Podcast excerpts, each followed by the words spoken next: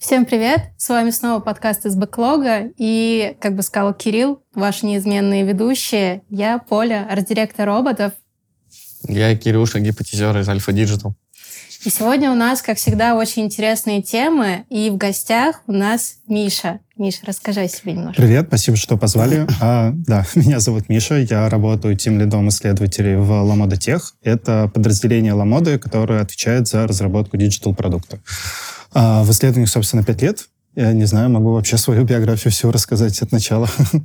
Но это мы потом продолжим в разговоре. Okay.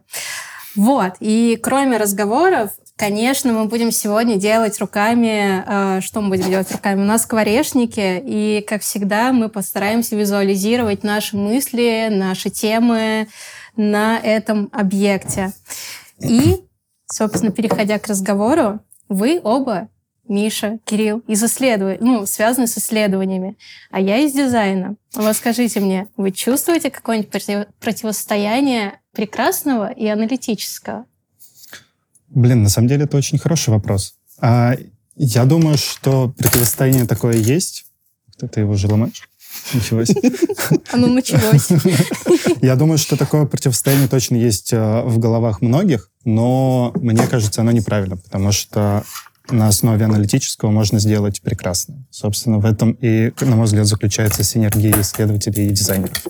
Ну да, ну я на самом деле специально сказала про прекрасное, потому что дизайн, я все же про граф, про брендинг, uh-huh. а продуктовые, они как бы в своем направлении, но весь дизайн на самом деле такая же ну, математика, логические действия, и было как раз интересно, э, бывают ли какие-то казусы, когда кто-то настаивает на чем-то красивым, потому что это красиво, но это случайно, например, работает. На самом деле, я думаю, что это достаточно популярная тема в том плане, что э, продуктовые дизайнеры, наверное, они сосредоточены на том, чтобы сделать э, интерфейс удобным. Но при этом, если он удобный, он может быть и очень супер красивым. И мне кажется, что здесь в пример можно привести Apple, потому что они делают достаточно удобно. Они сделали очень крутую экосистему, удобную, вот, но при этом это эстетически очень клево. Ты когда пользуешься продуктами Apple, когда заходишь в App Store, то ты прям получаешь, мне кажется, я получаю удовольствие, не знаю, насчет других. А вот ты знаешь, какой вопрос, если мы говорим про Apple, э, их дизайн и в целом решение их там э, осей и продуктов можно назвать как э, то, что люди воспринимают, как оно есть. Ну, то есть как будто не замечают. А, бывает, э, бывают ли вообще такие ситуации в исследованиях, то, что э, ну, было очень много работы, но как будто ее не понимают, потому что, не знаю, мозг так считал, и никто не сказал, что вы молодцы, например. А, был немного обратный случай, достаточно интересный касательно, кстати, продуктового дизайна. Я проводил исследование, и один ну, респондент мне сказал, что э, он считает, что дизайн приложения Ламода хороший, потому что он незаметный. Вот. А что он имел в виду под незаметным? То, что он э, не понимает, в чем заключается дизайн. То есть это просто очень удобный продукт. И потом, когда я разговаривал с ребятами из нашей команды, они сказали, что э, для продуктового дизайна на самом деле это очень... Ну, это прям комплимент, когда человек говорит то, что он не замечает дизайн в процессе э, использования продукта. Не знаю, насколько я ответил на твой вопрос, но вот такой момент, мне кажется, достаточно интересный в продуктовой жизни. Я дико извиняюсь. А что значит замечать дизайн? А, Сейчас попробую объяснить, блин, позвать бы его сюда. Он, не, наверное, я, я, я, про, я просто да. объясню, не в обиду поля, а может и в обиду. Ну, то есть, как бы дизайн, э, ну, либо нету понятия дизайна, либо угу. дизайн говна. Ну, в том смысле, что ты пользуешься приложением, например, приложением угу. или сайтом, и все хорошо и, и удобно, а когда становится неудобно или нехорошо, ты уже начинаешь говорить, что, типа, вот, там, ну, опять же, вот, вот кто из обычных людей, не из э, этой сферы, говорит слово дизайн? А, я здесь, кстати, с тобой, наверное, немного не соглашусь, потому что мне кажется, что дизайн это достаточно э, популярное слово. Но ну, Возможно, кто... его мало кто использует в контексте диджитал продукта, но в целом в жизни... Кто правильно полно... использует слово дизайн и не путает его, например, с CX? Ну, смотри, О, здесь нет правильно и неправильно. Да в чем, наверное, схожи исследователи и дизайнеры, э, в том, что мы ведем пользователя к решению конкретной задачи. И э, там со стороны дизайна мы можем покрасить кнопочки так, чтобы, ну, кнопочка скидки, которую человек очень хочет увидеть. Мы ее красим там, в красный цвет, он ее замечает. Он не замечает не то, что она красная, у него вообще там в голове никак э, не происходит э, какие-то вот эти связи, но он ее нажимает. И тем самым получает то, что он хотел. И в данном случае, значит, наша работа классно сделана. Вот. И это все равно дизайн. Ну вот да, я согласен с Полей. You know. Не, я в том смысле, что вот рядовой пользователь, вот ему приложение удобно, все хорошо. А приложение неудобно, он что говорит? Плохой дизайн?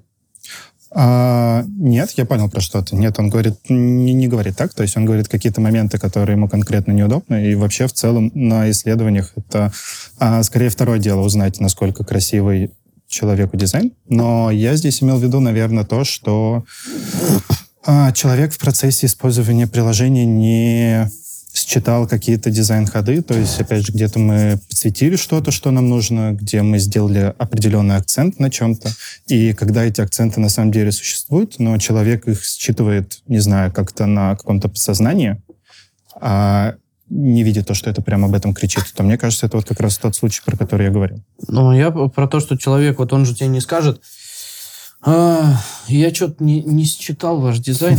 Мне кажется, Кирилл, тебе дизайн чем-то очень насолил. Нет, слушай, я на самом деле... я, я бы не сказал, что там... Ну, я, я про исследование. А, у меня единственное, где часто звучит слово дизайн, это когда мы говорим про дизайн эксперимента. Вот, но я, честно скажу, для себя лично, я сейчас не буду говорить про свой там рабочий опыт и как мы работаем, я для себя не отделяю там дизайн от исследований, ну, от CX, это все часть чего-то одного целого. Без чего UX-исследования, там, я не знаю, U-тесты без дизайнера не провести. Потому что должен быть человек, который соберет э, то, что придумал, условно говоря, исследователь или продукт вместе с исследователем. А, точно так же, как дизайнер а, без а, исследователя либо вообще ничего не сможет сделать, либо сделать по принципу «я художник, я так вижу». И получится что-нибудь типа вон того стола, который я все это время у себя в фоне наблюдаю. Поэтому я это просто не, я это просто не разделяю. У меня дизайнеры не, не, нас, не насолили, все хорошо. Я вот, например, с нашим руководителем дизайна в Альфе в очень хороших отношениях, и он нам очень, очень часто помогает. Но здесь, кстати, еще интересная тема, мне кажется, ты поднял касательно того, сможет ли дизайнер справиться без исследования. Потому что я с тобой абсолютно согласен в том плане, что без дизайнера продукт просто не запустится, потому что нужен человек, который все это спроектирует.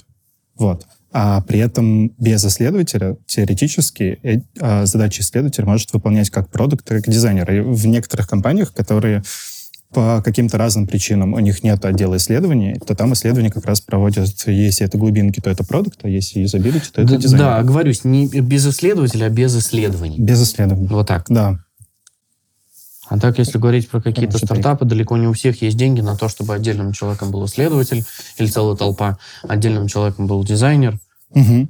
Да, я согласен, но плюс еще мне кажется, что в России еще тема исследования, она не до конца популяризировалась, и поэтому еще многие компании не понимают ценность, чем могут быть полезны исследования. Потому что, например, а, возможно, немного отошли от темы, но, например, когда ты несешь культуру исследований в компанию, очень часто ты сталкиваешься с двумя проблемами, как исследователь.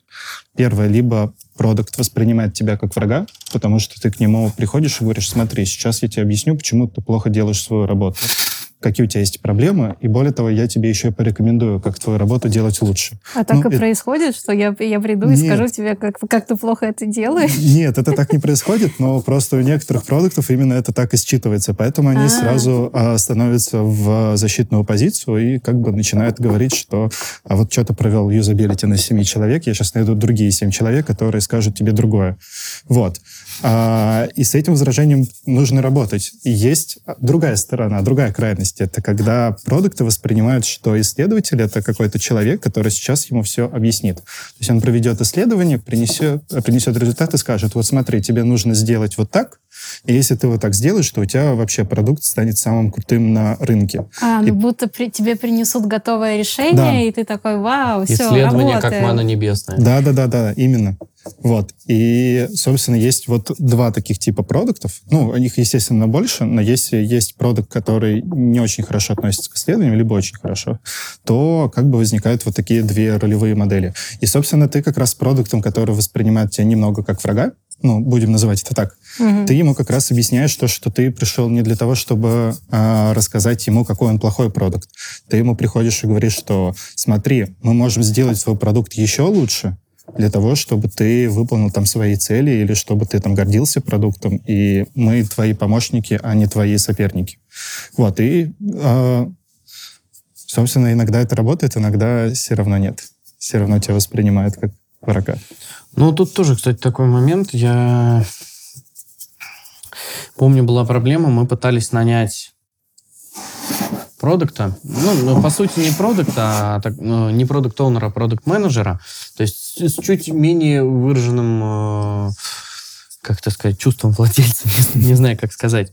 Вот я помогал с поиском, э, и ребята пытались найти продукта, у которого был опыт собственных исследований. Угу. Причем, чтобы он обязательно умел проводить э, сам качественники, ну и, соответственно, умел там взаимодействовать с подрядчиком, чтобы проводить количественные исследования.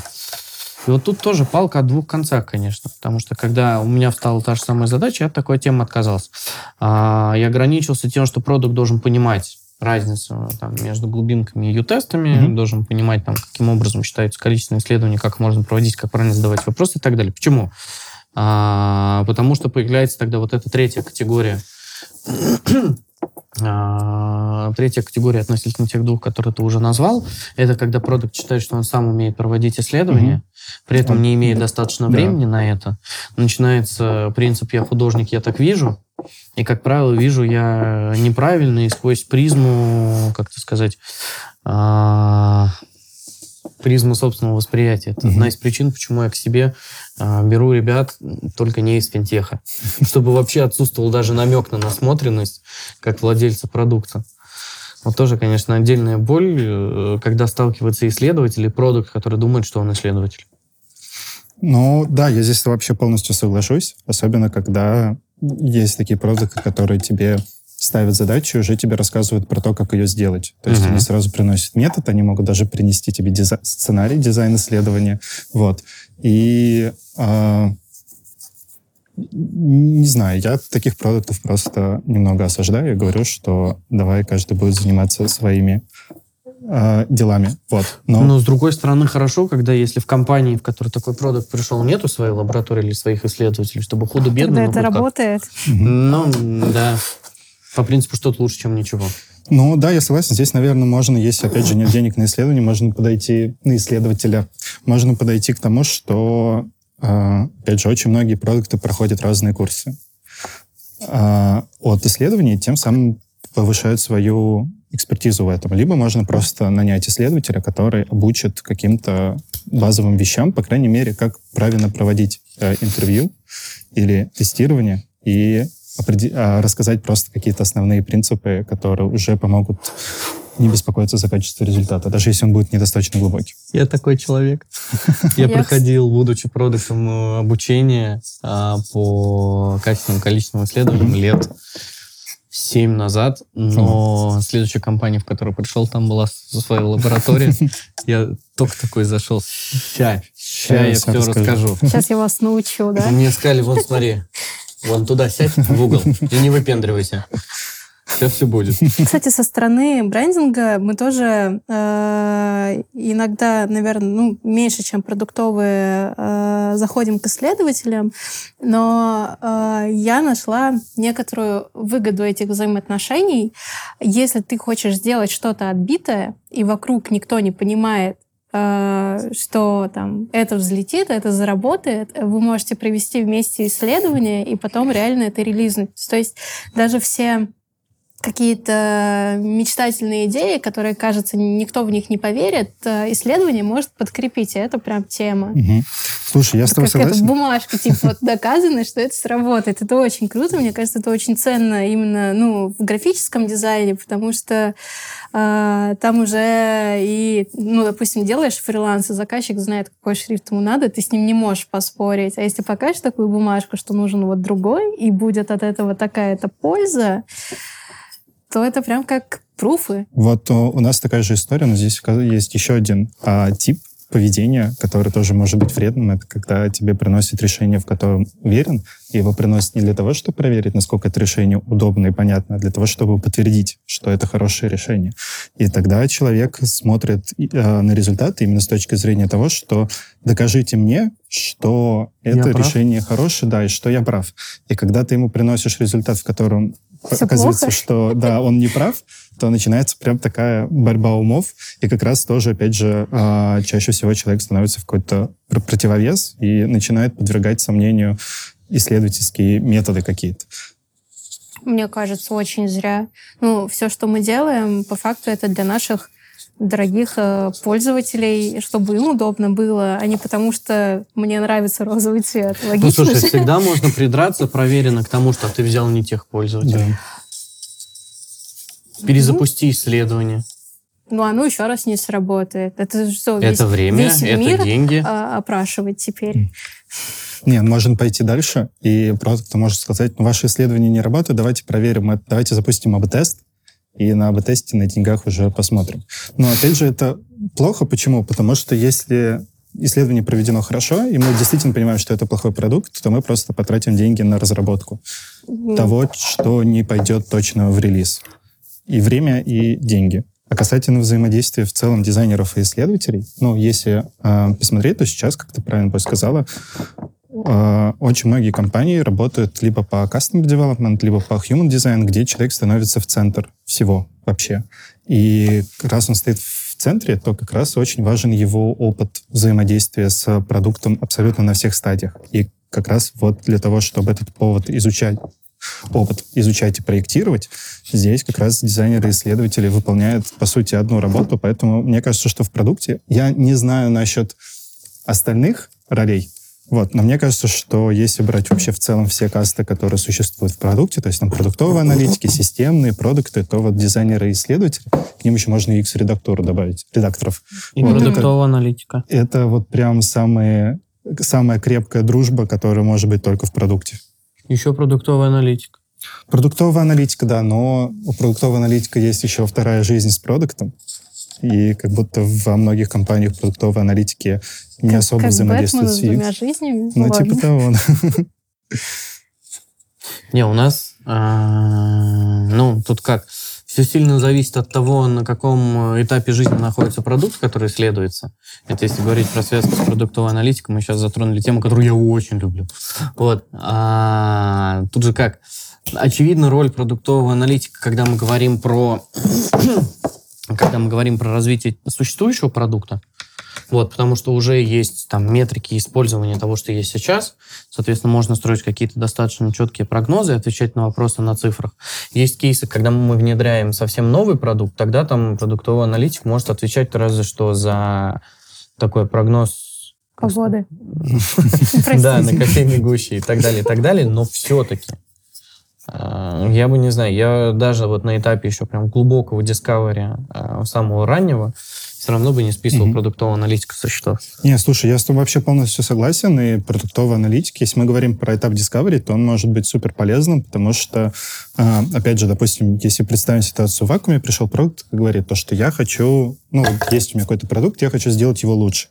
Понятно, что нужно искать какие-то точки роста. Вот. Но Касательно того, где искать эти точки роста, как раз могут помочь продуктовые аналитики, потому что они могут тебе показать, что сейчас в твоем продукте происходит и где потенциально могут быть проблемы, и опять же это будет подтверждено данными. Есть еще один важный момент, для чего может быть полезен продуктовый аналитик на этапе Discovery, это когда ты как раз пытаешься ответить на вопрос не только что мы делаем, mm-hmm. а для кого мы делаем. И как следствие, когда мы понимаем там, из, не знаю, из исследований, понимаем, что вот люди, не знаю, там, людям старше 30 с двумя детьми э, и третьим браком э, полезна вот эта фича, которым, ну, у них есть вот эта задача, которую мы можем решить. Продуктовый аналитик может ответить на вопрос, а вообще какой процент базы составляют именно такие люди, являются ли они платящими, не платящими, будет ли стоить овчинка выделки и так далее, mm-hmm. и так далее, и так далее. То есть он же еще за сегментацию отвечает. Да, слушай, я с тобой здесь полностью согласен. Да, можно к ним и за ну, не то, что можно, нужно к ним и за сегментацией ходить. И, кстати, мне кажется, то, что в целом, если посмотреть на то, как проводятся исследования а, в разных компаниях, то этому как раз уделяют мало внимания, потому что чаще всего исследователи как будто сами пытаются придумать. Ну, не то, что придумать, а составить выборку на исследование.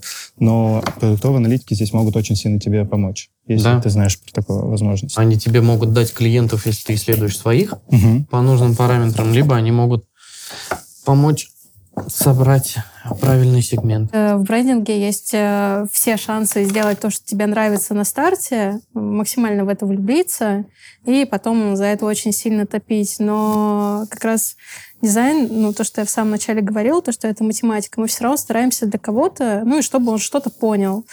И вот, ну, как с ресерчерами не тусим, вот, нам приходится самостоятельно это все продумывать, смотреть, кто наши там потенциальные ЦА. Ну, если заказчик, например, на том же фрилике или там говорят, на кого мы ориентируемся на работе.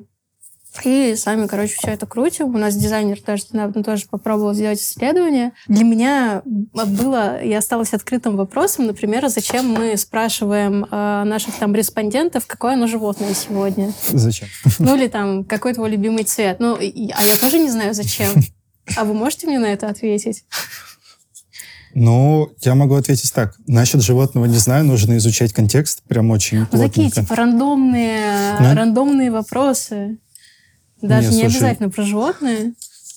Если честно, не знаю, нужно погружаться прямо в контекст, но вот касательно цвета, в целом, почему можно на качественнике спросить? Потому что если ты заходишь в проект, и ты понимаешь, ну, если говорить про цвета, ты понимаешь то, что у нас нету... Ну, вот у нас есть какая-то аудитория, опять же, аналитики нам выкатили цифры, но мы не знаем, э, портрета, грубо говоря, mm-hmm. этих людей для того, чтобы понимать, как на них взаимодействовать, в том числе с помощью дизайна.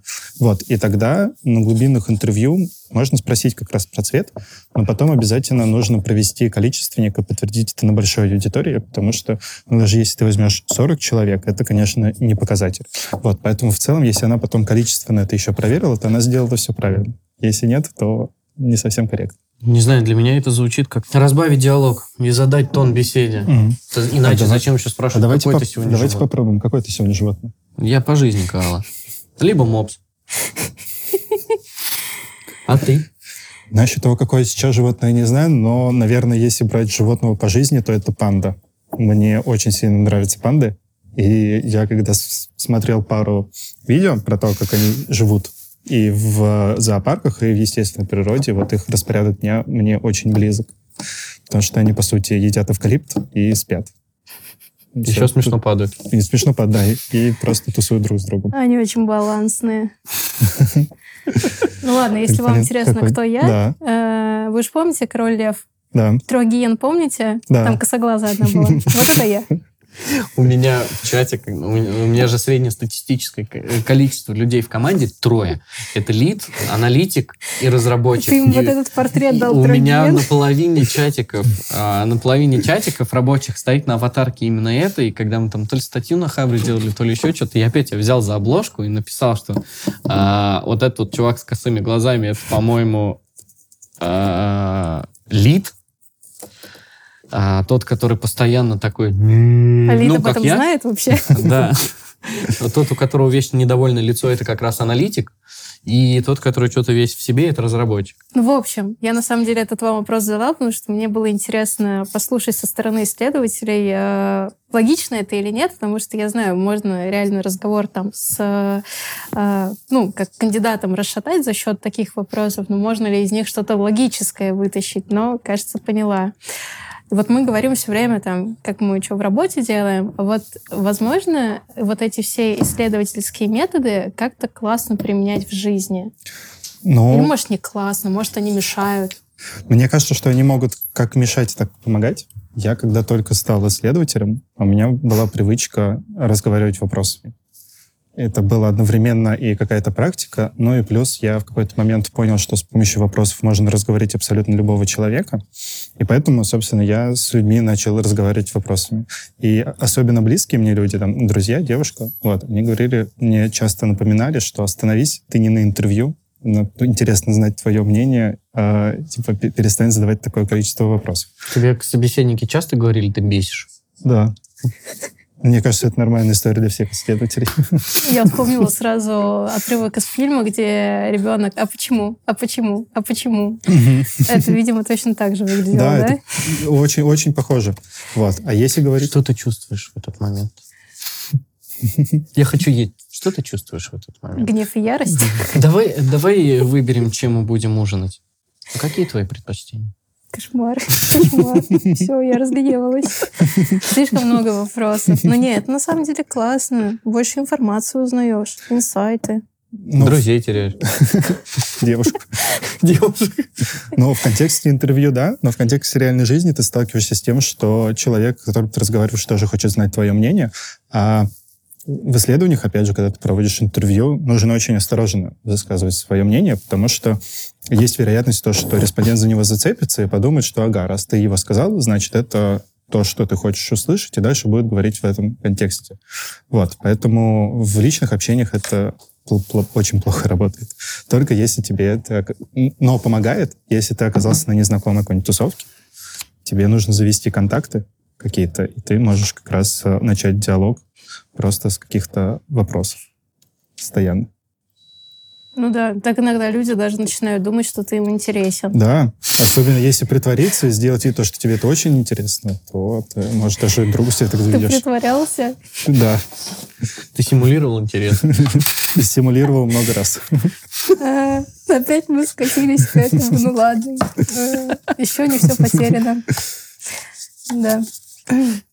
Например, э, что вы вообще пробовали исследовать именно из жизненного? Где это могло вам помочь? У меня есть тут э, история, которая уже произошла, а дальше моя теория, которую интересно очень с вами обсудить и узнать, что вы думаете. Первая история, которая произошла, я очень сильно люблю такой инструмент, как CGM, Customer Journey Map. Вот, и когда я только про него узнал, я такой, типа, блин, нужно использовать его везде, где только можно, потому что суперская идея. И я с помощью CGM э, изучал английский язык. То есть, если посмотреть, то Customer Journey Map — это, мне кажется, главные слова из этих трех. Это Journey Map, потому что карта — это всегда ты идешь из точки А в точку Б. Ты можешь идти разными путями, можешь делать много остановок в других буквах, но у тебя есть какая-то конечная цель. Потому что если у тебя нет конечной цели, то зачем тебе как бы карта? Вот. И я сел, подумал, что, ага, какая у меня конечная цель? Зачем мне нужен английский язык? Мне английский язык нужен был для того, чтобы а, у меня есть в планах релацироваться в Европу, и, соответственно, чтобы в Европе работать, мне нужен хороший английский язык, на котором я смогу проводить исследования, с которыми я могу вести коммуникацию. Mm-hmm. Вот. Это была моя конечная точка. Я понял, какой мне нужен результат, и дальше я стал это раскручивать как клубок, и выстраивать, собственно, как раз эту карту. То есть я сейчас нахожусь в ситуации, когда у меня есть какой-то определенный уровень языка, который мне достался со школы, и мне нужно его довести до C1. И, собственно, ты начинаешь. Какие есть варианты? Можно пойти к репетитору, можно пойти на какие-нибудь курсы, можно самостоятельно это делать. Скачать вот. сумасшедшую зеленую слугу. Да.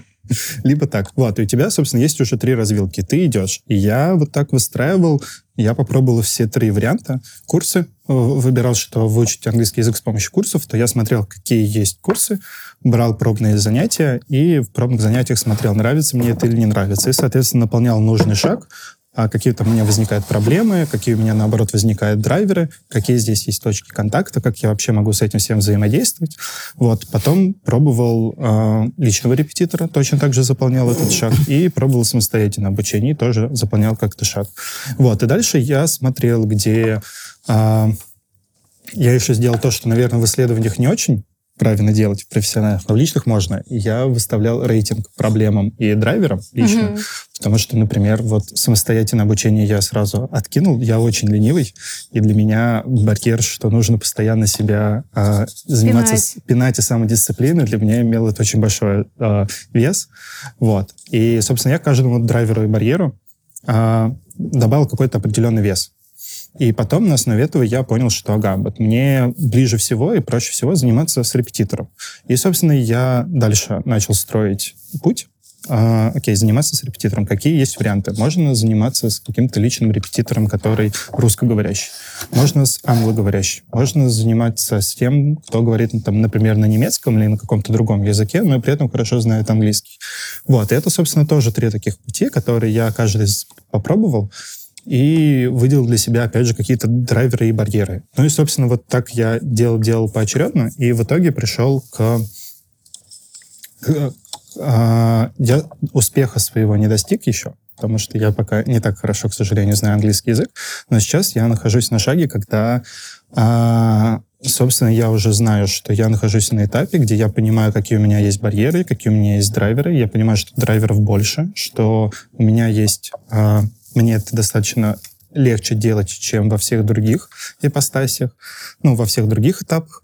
Вот. И, собственно, я сейчас нахожусь на каком-то шаге. Здесь, что прикольно еще, как и в любом CGM в исследовательском, мне кажется, что вообще в целом, кстати, в английском сегменте есть очень большая проблема с CGM с тем, что просто построить CGM недостаточно. Mm-hmm. А главная штука CGM в том, что его нужно постоянно обновлять, потому что меняется мир, меняется контекст, меняются люди, меняется твой продукт, и все это может повлиять на твой путь. Вот. Точно так же, как и здесь, я пока нахожусь на каком-то шаге, который меня устраивает, но я понимаю, что сейчас может произойти куча всего, что может повлиять, и тогда мне мой CGM нужно будет перестраивать, и, возможно, будут появляться какие-то новые этапы, либо там новые барьеры, либо новые драйверы. Вот, это то, что я сделал уже. Но у меня есть тема, которую хотел с вами обсудить и предложить вам подумать. А, Сиджем ребенка.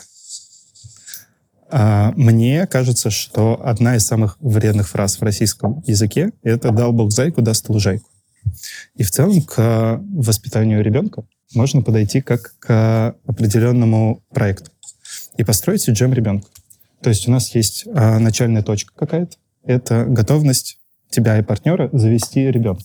И есть какая-то конечная точка. И даже с тем, что ты вводишь эту конечную точку, то есть в этой конечной точке ты определяешь, в какой момент ты перестаешь считать ребенка ребенком, в какой момент ты перестаешь, там, например, его поддерживать финансово, ну, какой... Прости, тебя да, перебью. Давай. Мы иногда тоже шутим, то, что в дизайне твой ребенок — это как твой проект.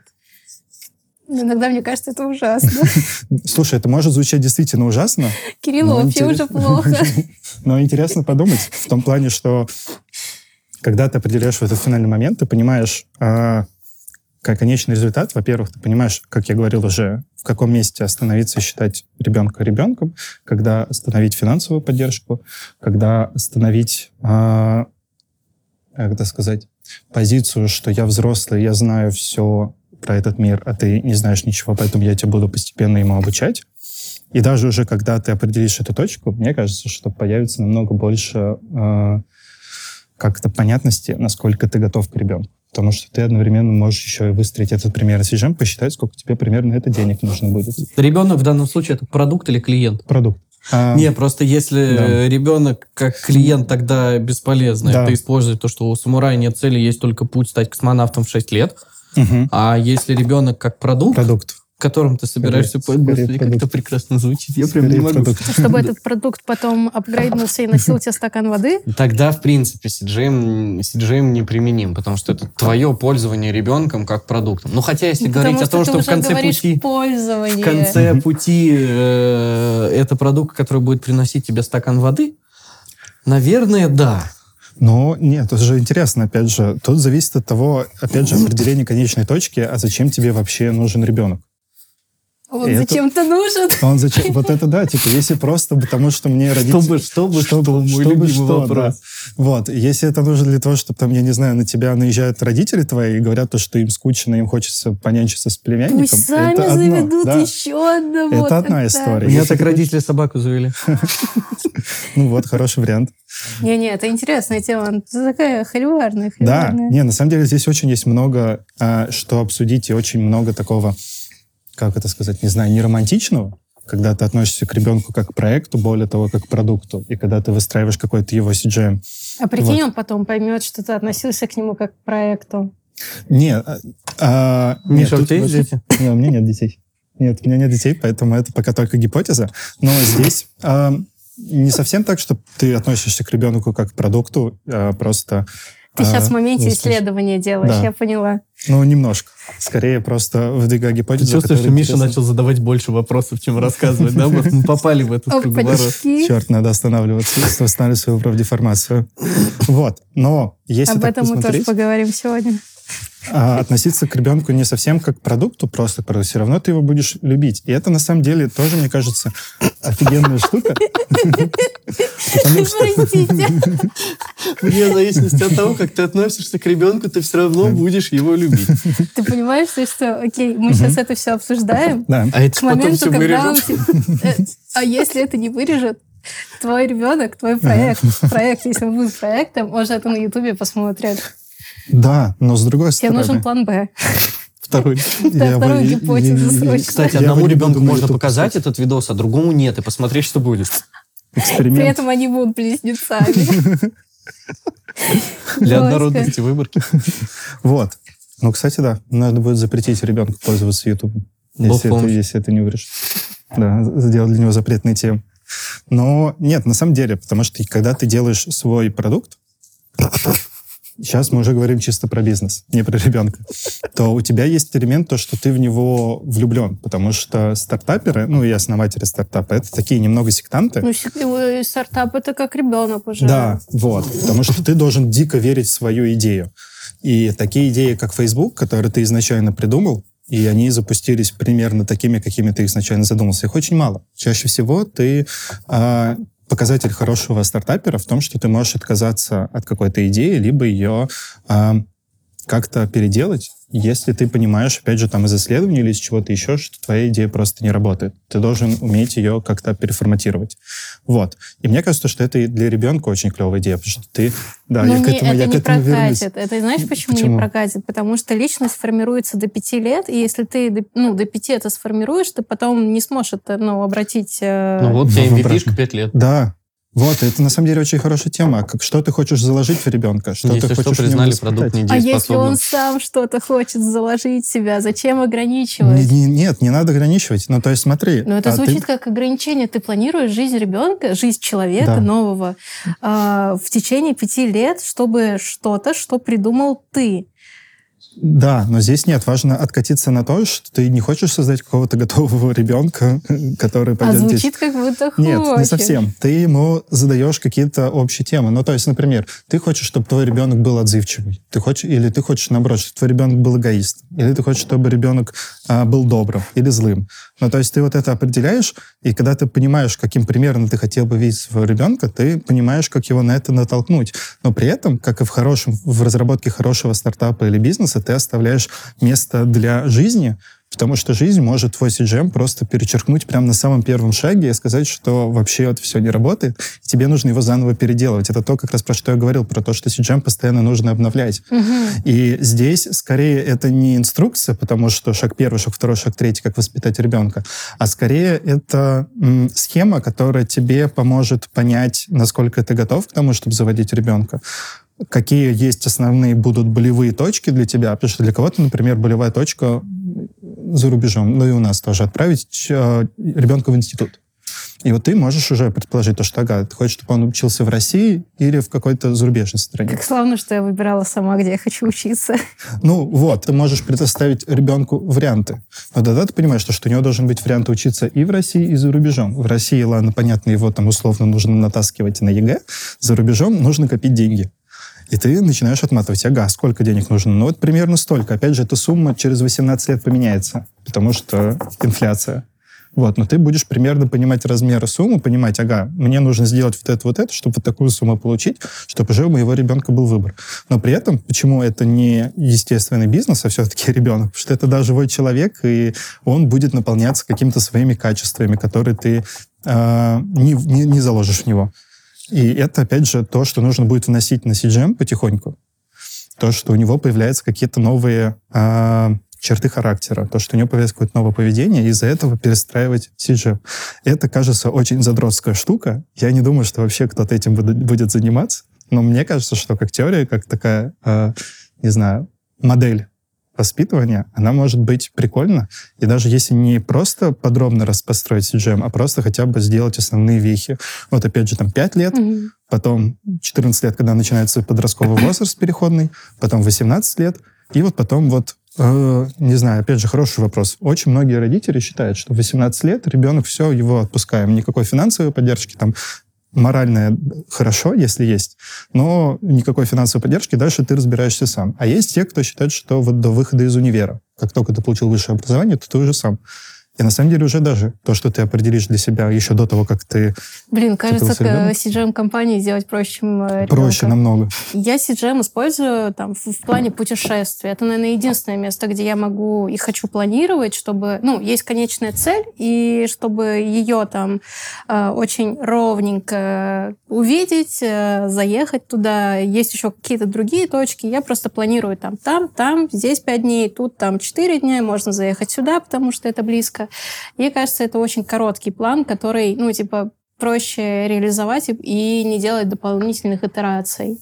Вот. А в том случае, который мы обсуждали, кажется, mm-hmm. это очень можно... Не знаю, вот знаешь вопрос, вот с английским. Не было ли у тебя ощущения, что ты тратишь чуть больше нужного времени на доработку CGM, чем на само mm-hmm. изучение английского языка?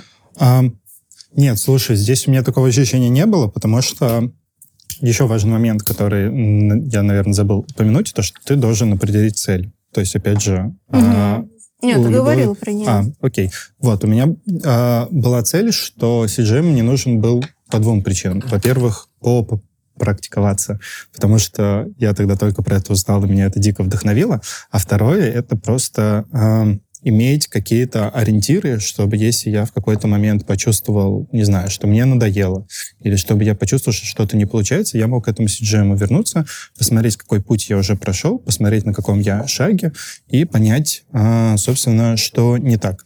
Поэтому для меня это скорее был как такой а, карта, с которой ты периодически сверяешься, чтобы понять, что ты не сбился с дороги. Но в твоем естественном путешествии может встретиться много чего и ты на это как-то реагируешь. Поэтому у меня не было такого, что я прям на CGM очень много времени уделил. На этот CGM, наоборот, я мог бы больше, как мне кажется, сейчас сделать в его контексте.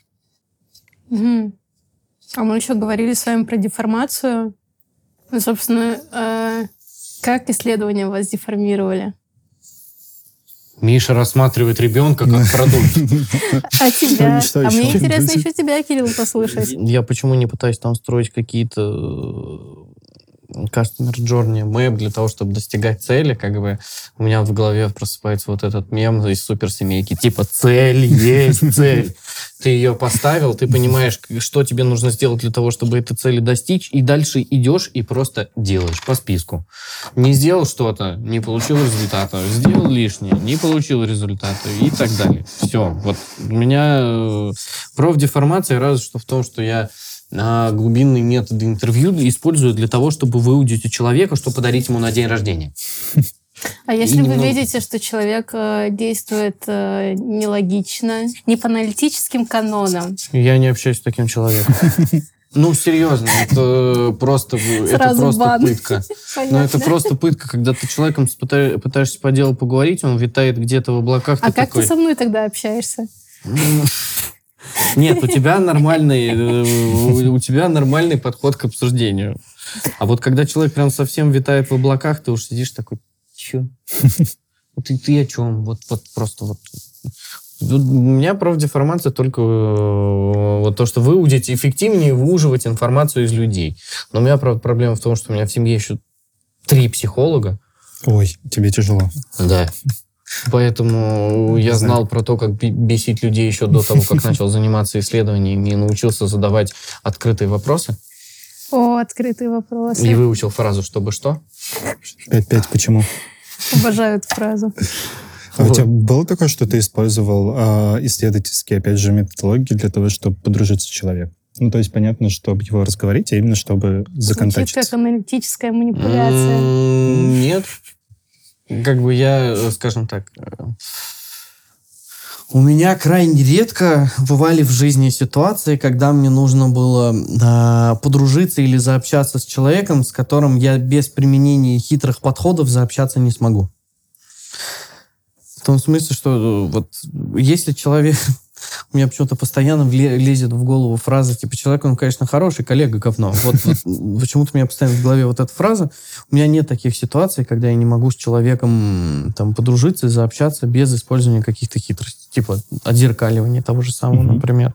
Или когда я сижу и его интервьюирую для того, чтобы, ну, под, подкапотно интервьюирую, чтобы его раскрыть. Мне просто не нужны такие знакомые, я их избегаю. А у тебя? Нет, я такое иногда делал. Но я делал, когда я понимал, что мне нужно прям сильно законтачиться с этим человеком, но при этом у нас не возникает с ним контакт. Ну, то есть, э, например, человек интересуется совершенно другими вещами, нежели я. И я понимаю то, что у нас нет точек соприкосновения, на которых мы можем... Пост... Ну, опять же, это не история про какую-то крепкую дружбу или там а, очень плотное взаимодействие. Скорее, это история нескольких встреч. Вот. И когда ты понимаешь, что, что у тебя с человеком нет каких-то общих точек, ты вот с помощью таких манипуляций их выстраиваешь и создаешь такие э, виртуальные. Для меня просто это не манипуляция, если у человека другие... Я человек такой достаточно любознательный. Если у человека другие увлечения, мне интересно об этом слушать. Не потому, что я хочу его расположить к себе, а потому что мне реально интересно. Поэтому у меня такой проблемы, наверное, mm-hmm. нет. Ну, наверное, да. Мне, потому что вот у меня есть, меня иногда я себя ловлю на мысли при общении с людьми, что мне не очень интересно. Но при этом ты понимаешь, что, что ты не можешь остановить это общение, и ты начинаешь применять как раз определенные инструменты для того, чтобы поддержать э, диалог. Полина, а как вы манипулируете людьми? Я не буду это рассказывать. Это, это тайна, которая останется со мной, потому что мне еще всю жизнь манипулировать. Ну, это секретные данные. Но вопросы ну... я, например, задавать не люблю. Я обычно сразу анализирую в своей голове несколько сценариев, что произойдет дальше. Ну, если я не понимаю, тогда я задам вопрос. Но я люблю просчитывать наперед, например. А ты манипулируешь в жизни вообще людьми с помощью... А кто не манипулирует? Давайте, вы... Не, нет, смотри, мы не говорим о том, что мы не манипулируем. Я лично говорю о том, что я не использую методы из исследований для того, чтобы манипулировать людьми. Я давлю на больные точки. Ну, если посмотреть с, моего направления, с дизайна, а, мне нечем манипулировать. Ну, есть только, я знаю, например, что человек этот любит цвет, и можно ему что-нибудь продать этого цвета. Ну, грубо говоря, какое-то визуальное решение. Но это не всегда так срабатывает. Вот как ты мне вот эту белую бутылочницу продал. Я, кажется, вот эту вязаную. придумал потенциальную манипуляцию на основе дизайна.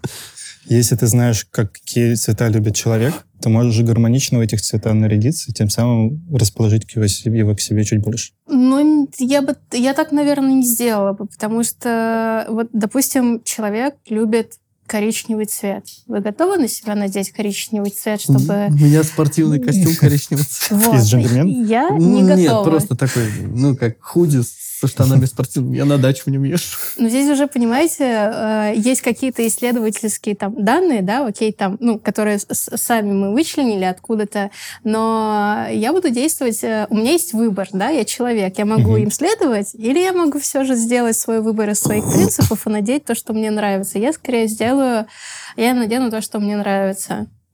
Вот. Я не буду надевать цвета, которые нравятся другим. Потому что мои важнее. Если говорить про тему того, что используем ли мы как-то в своей жизни э, там опыт исследователей, либо какие-то подходы, принципы, ну, по факту мы все это делаем. Ну, Просто да. мы не придаем этому значения, не задаемся вопросом. Ну, каждый из нас наверняка пытается хотя бы раз в своей жизни при общении с человеком каким-то, который ему даже, возможно, противен, он понимал, что нужно с ним наладить контакт, задавал ему вопросы, чтобы тот продолжал ему что-то рассказывать, углублялся в какую-то тему, продолжал, продолжал, и вот это вот раскрывался как цветок лотоса по утру, и там начинал относиться по-другому. Ну, каждый из нас так делал. Ну, не осуждаем, не осуждаем. Все так делают. Точно так же, как отзеркаливание. Зачастую отзеркаливание тех же самых эмоций, паттернов поведения у нас вообще происходит на подсознательном уровне. Вот мы сидим с тобой, общаемся, не знаю, я закину ногу на ногу, и на подсознательном уровне сделаешь то же самое, и наоборот. Ну да, или когда ты зеваешь, то ты Ну, это вообще э, такой условно-безусловный угу условно, безусловно, инстинкт, но это а же... А вот, э, знаешь, ты сказал, то, что некоторые люди там э, делают это, но не воспринимают. Ну, то есть у них там в голове связь они, не происходит. Они не что знают, они сейчас... что они применили какую-то древнюю практику юзабилити теста. Да-да-да-да. Вот. А мы, э, грубо говоря, это делаем осознанно. Не кажется, что это какая-то, ну, э, профдеформация, которая тянется на жизнь? Вот вы вообще, ну, кайфуете, когда используете исследовательские штучки, а, не в работе? Нет. Нет. Да ладно. Да, нет, ну, ну, если именно брать сторону того, кайфуешь ты или нет, и я не кайфую, я, наоборот, когда себя ловлю на мысли, что я перевожу беседу, там, например, в формат интервью, я себя отдергиваю и стараюсь этого не делать.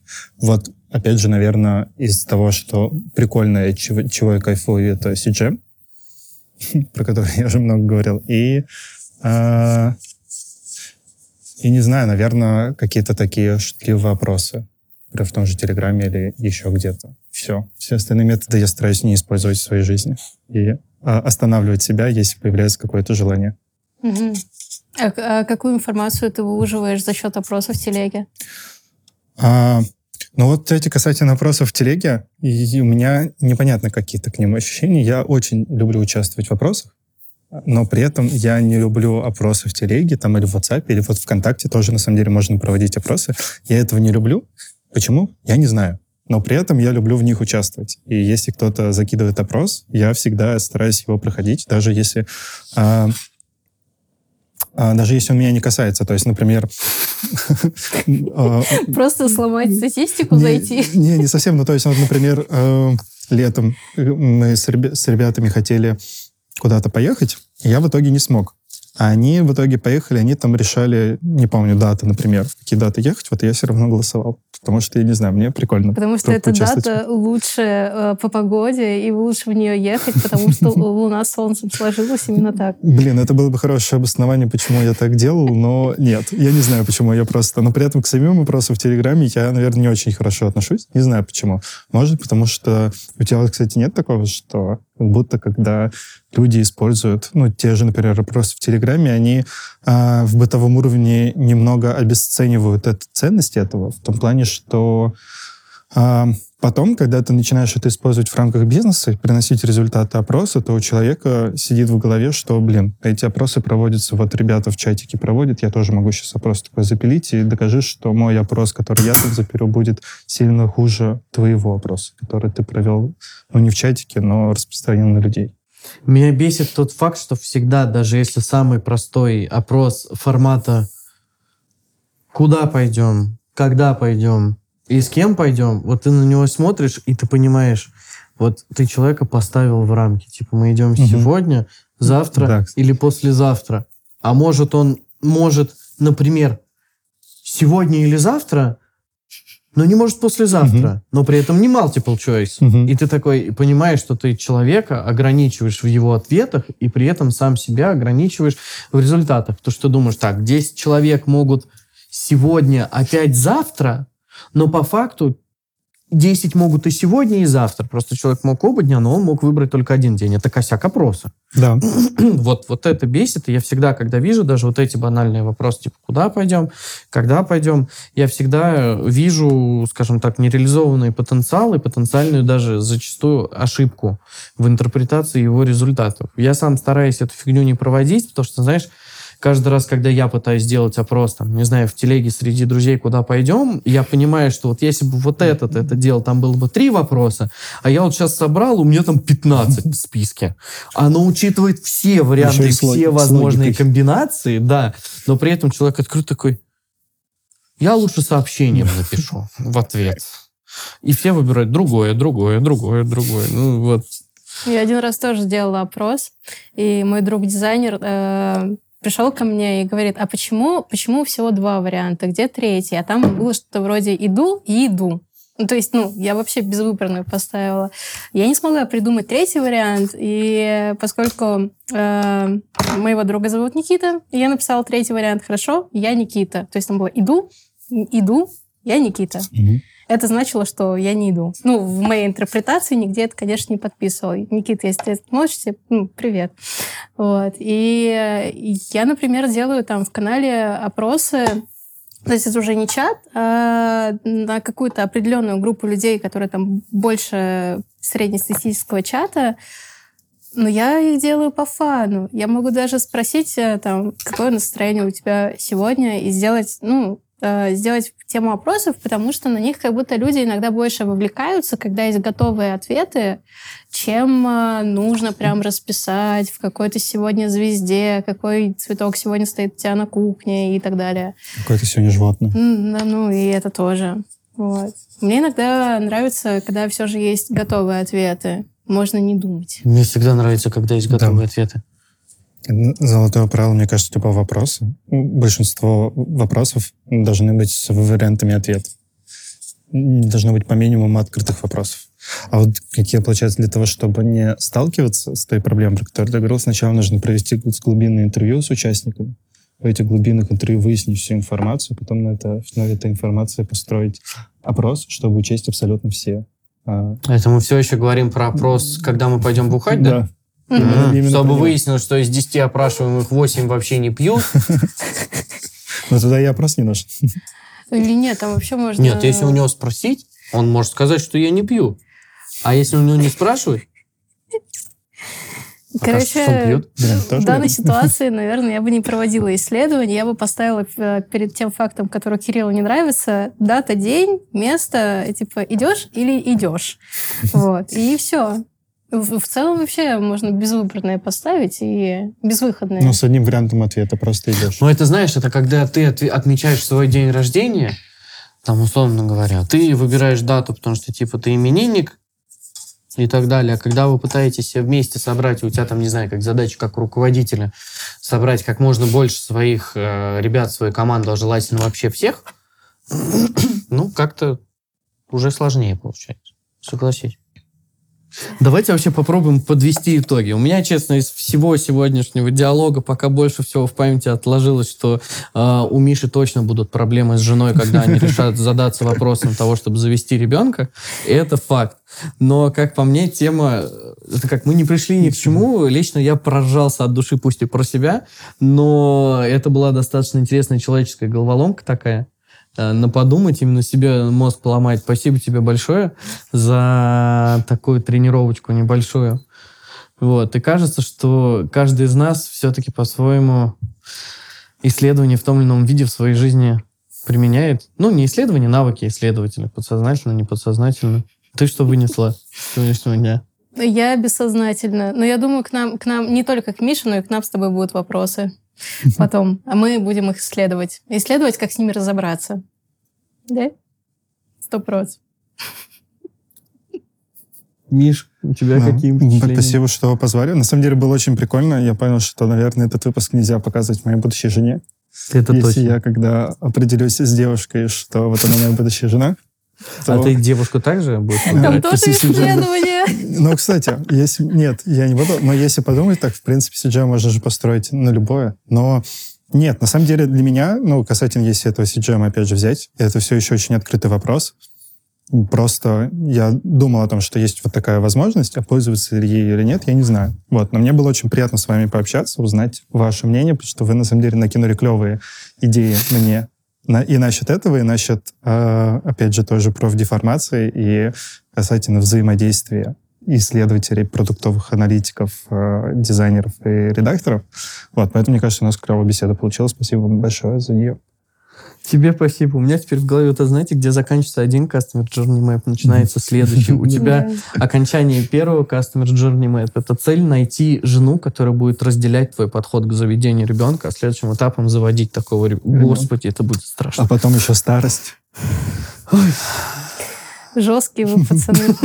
А, ну, смотрите, план — это хорошо, и у нас с вами был план э, как-то вдохновиться разговором, как-то вдохновиться, и визуализировать все, что мы обсуждали сегодня на скворечниках. Кирилл, давай начнем с твоего. Ну, Он какой-то ну, я что-то опять в самом, в самом начале я ушел в прокрастинацию.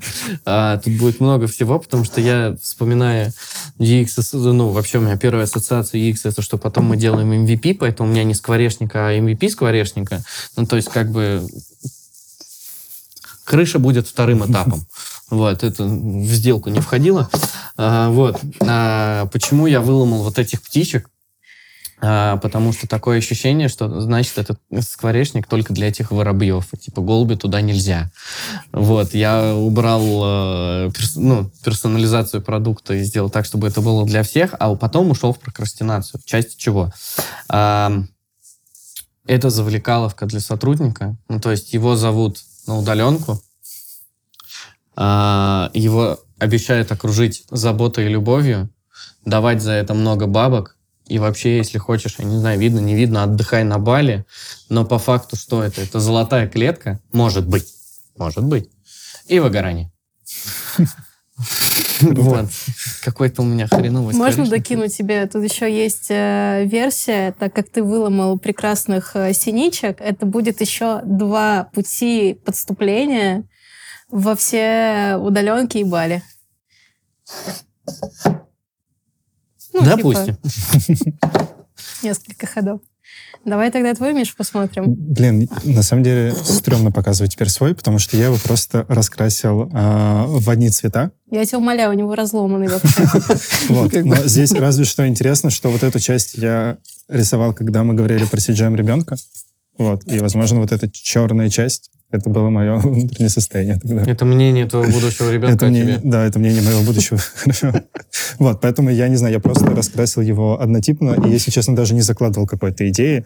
Но пусть будет, что этот дом символизирует, насколько наша жизнь а, разнообразна и непостоянна, и что у каждой ее грани есть свой цвет и свой рисунок. Раунд.